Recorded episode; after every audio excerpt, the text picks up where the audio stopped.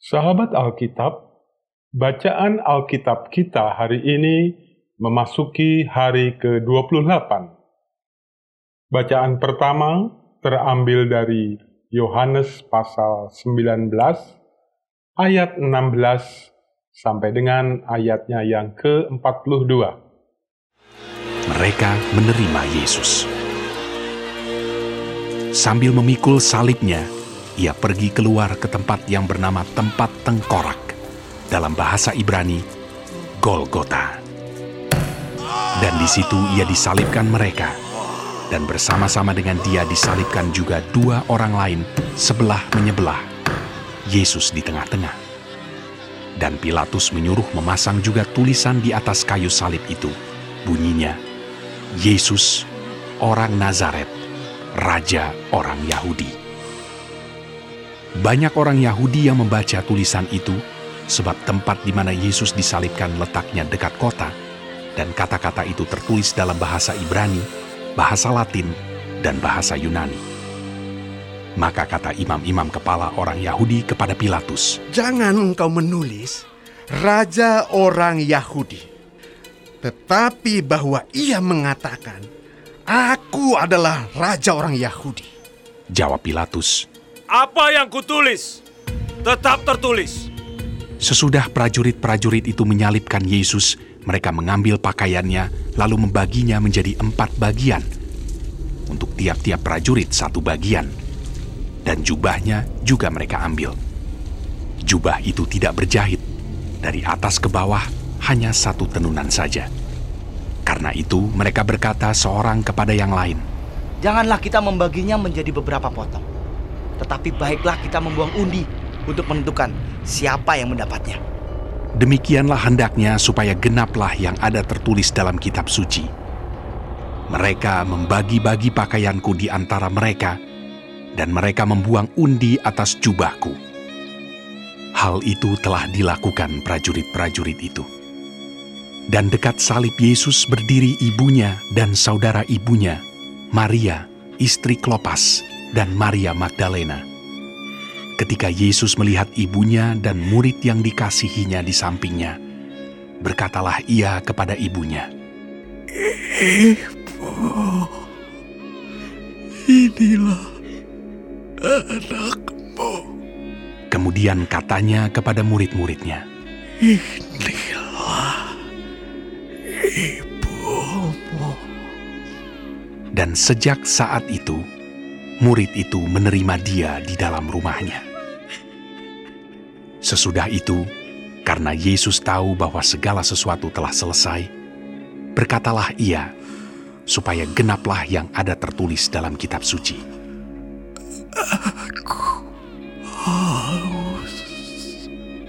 Di situ ada suatu bekas penuh anggur asam.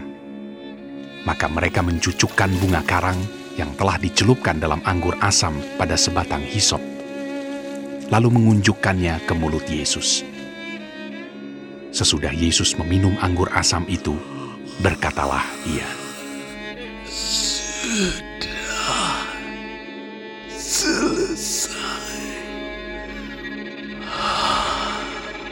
Lalu ia menundukkan kepalanya dan menyerahkan nyawanya.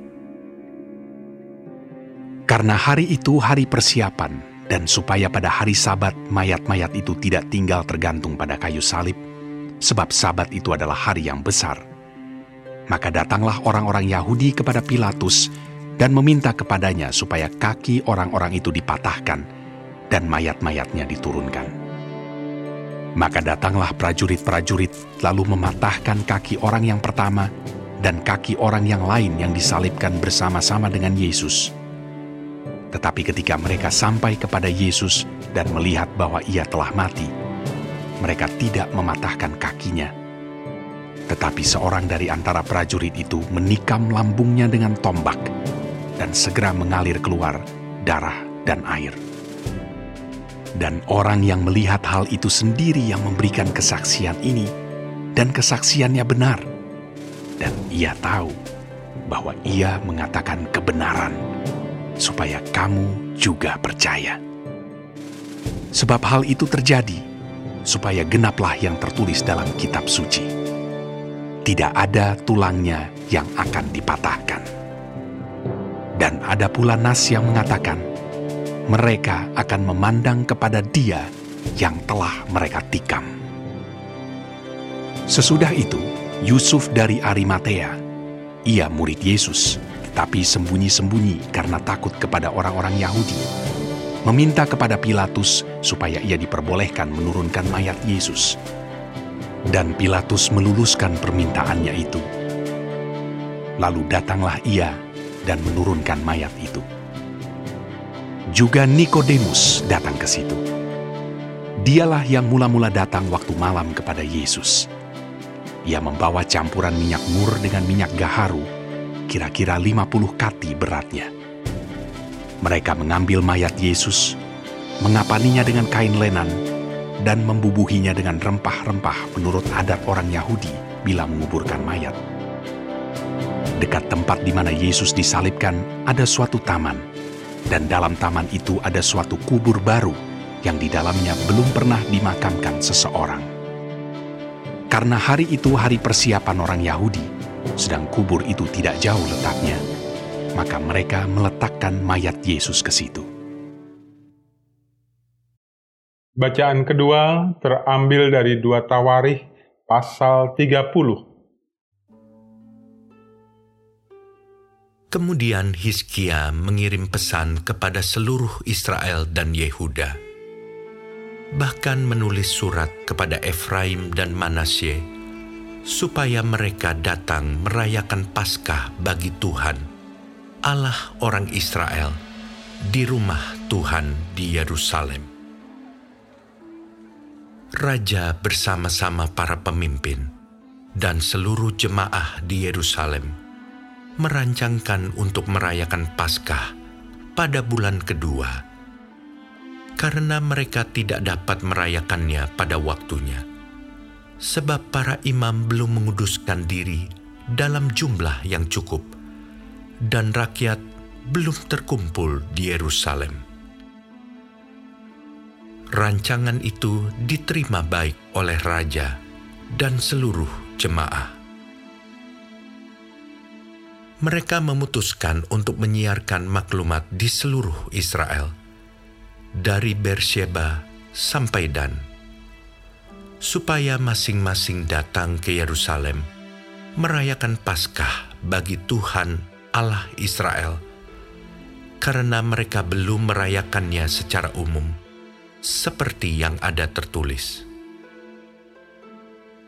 Maka berangkatlah pesuruh-pesuruh cepat ke seluruh Israel dan Yehuda, membawa surat dari raja dan para pemimpin, dan mengatakan sesuai dengan perintah raja. Hai orang Israel, kembalilah kepada Tuhan, Allah Abraham, Ishak dan Israel. Maka ia akan kembali kepada yang tertinggal daripada kamu, yakni mereka yang terluput dari tangan raja-raja Asyur. Janganlah berlaku seperti nenek moyangmu dan saudara-saudaramu yang berubah setia terhadap Tuhan, Allah nenek moyang mereka, sehingga ia membuat mereka menjadi kedahsyatan seperti yang kamu lihat sendiri. Sekarang, janganlah tegar tengkuk seperti nenek moyangmu serahkanlah dirimu kepada Tuhan dan datanglah ke tempat kudus yang telah dikuduskannya untuk selama-lamanya. Serta beribadalah kepada Tuhan Alamu supaya murkanya yang menyala-nyala undur daripadamu. Karena bila mana kamu kembali kepada Tuhan, maka saudara-saudaramu dan anak-anakmu akan mendapat belas kasihan dari orang-orang yang menawan mereka, sehingga mereka kembali ke negeri ini. Sebab Tuhan Allahmu pengasih dan penyayang. Ia tidak akan memalingkan wajahnya daripada kamu bila mana kamu kembali kepadanya. Ketika pesuruh-pesuruh cepat itu pergi dari kota ke kota, melintasi tanah Efraim dan Manasye, sampai ke Zebulon, mereka ditertawakan dan diolok-olok. Namun beberapa orang dari Asyir, Manasye, dan Zebulon merendahkan diri dan datang ke Yerusalem. Di Yehuda, nyata pula tangan Allah yang membulatkan hati mereka untuk melakukan perintah raja dan para pemimpin sesuai dengan firman Tuhan. Maka berkumpullah di Yerusalem banyak orang, suatu jemaah yang sangat besar, untuk merayakan hari raya roti tidak beragi pada bulan yang kedua. Lalu bangunlah mereka, menjauhkan mezbah-mezbah yang ada di Yerusalem. Juga semua mezbah korban ukupan disingkirkan dan dibuang ke lembah Kidron. Kemudian disembelihlah domba Paskah pada tanggal 14 bulan kedua. Maka para imam dan orang-orang Lewi merasa malu lalu menguduskan dirinya dan membawa korban bakaran ke rumah Tuhan. Mereka berdiri pada tempatnya menurut peraturan yang berlaku bagi mereka masing-masing, sesuai dengan Taurat Musa, abdi Allah itu. Para imam menyiramkan darah yang diterimanya dari orang-orang Lewi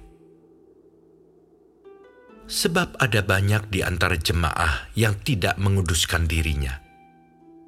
Sehingga menjadi tugas orang Lewi untuk menyembelih domba-domba Paskah bagi setiap orang yang tidak dapat menguduskannya bagi Tuhan, karena ia tidak tahir.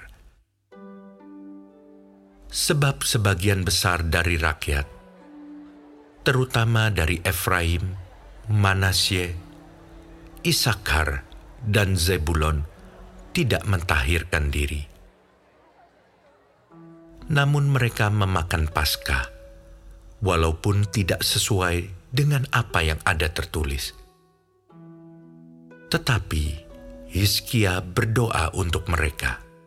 Katanya, Tuhan yang baik itu kiranya mengadakan pendamaian bagi semua orang yang sungguh-sungguh berhasrat mencari Allah, yakni Tuhan, Allah nenek moyangnya. Walaupun ketahiran mereka tidak sesuai dengan tempat kudus. Tuhan mendengar Hizkia dan membiarkan bangsa itu selamat. Tujuh hari lamanya, orang Israel yang berada di Yerusalem merayakan hari raya roti tidak beragi dengan kesukaan yang besar. Sedang orang-orang Lewi dan para imam setiap hari menyanyikan puji-pujian bagi Tuhan dengan sekuat tenaga. Hizkia mengucapkan kata-kata pujian kepada semua orang Lewi yang menunjukkan akal budi yang baik dalam melayani Tuhan. Demikianlah orang memakan makanan perayaan selama tujuh hari, sambil mempersembahkan korban keselamatan dan mengucapkan syukur kepada Tuhan, Allah nenek moyang mereka. Kemudian seluruh jemaah sepakat untuk berhari raya tujuh hari lagi. Lalu mereka berhari raya tujuh hari lagi dengan sukaria. Sebab Hizkia, Raja Yehuda, telah menyumbangkan kepada jemaah seribu ekor lembu jantan dan tujuh ribu kambing domba. Juga para pemimpin menyumbangkan kepada jemaah seribu ekor lembu jantan dan sepuluh ribu ekor kambing domba. Dan sebagian besar para imam telah menguduskan diri. Seluruh jemaah Yehuda bersukaria, juga para imam dan orang-orang Lewi, dan seluruh jemaah yang datang dari Israel, serta orang-orang asing, baik yang datang dari tanah Israel maupun yang tinggal di Yehuda. Maka besarlah kesukaan di Yerusalem, karena sejak Salomo bin Daud, Raja Israel, tidak pernah terjadi peristiwa semacam itu di Yerusalem. Sesudah itu, para imam Lewi bangun berdiri dan memberkati rakyat. Suara mereka didengar Tuhan, dan doa mereka sampai ke tempat kediamannya yang kudus di sorga.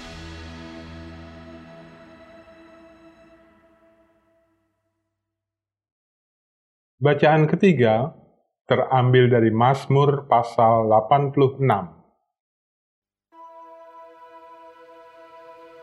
Doa Daud. Sendengkanlah telingamu ya Tuhan. Jawablah aku. Sebab sengsara dan miskin aku. Peliharalah nyawaku. Sebab aku orang yang kau kasihi. Selamatkanlah hambamu yang percaya kepadamu. Engkau adalah Allahku. Kasihanilah aku ya Tuhan. Sebab kepadamulah aku berseru sepanjang hari. Buatlah jiwa hambamu bersuka cita. Sebab kepadamulah ya Tuhan, ku angkat jiwaku.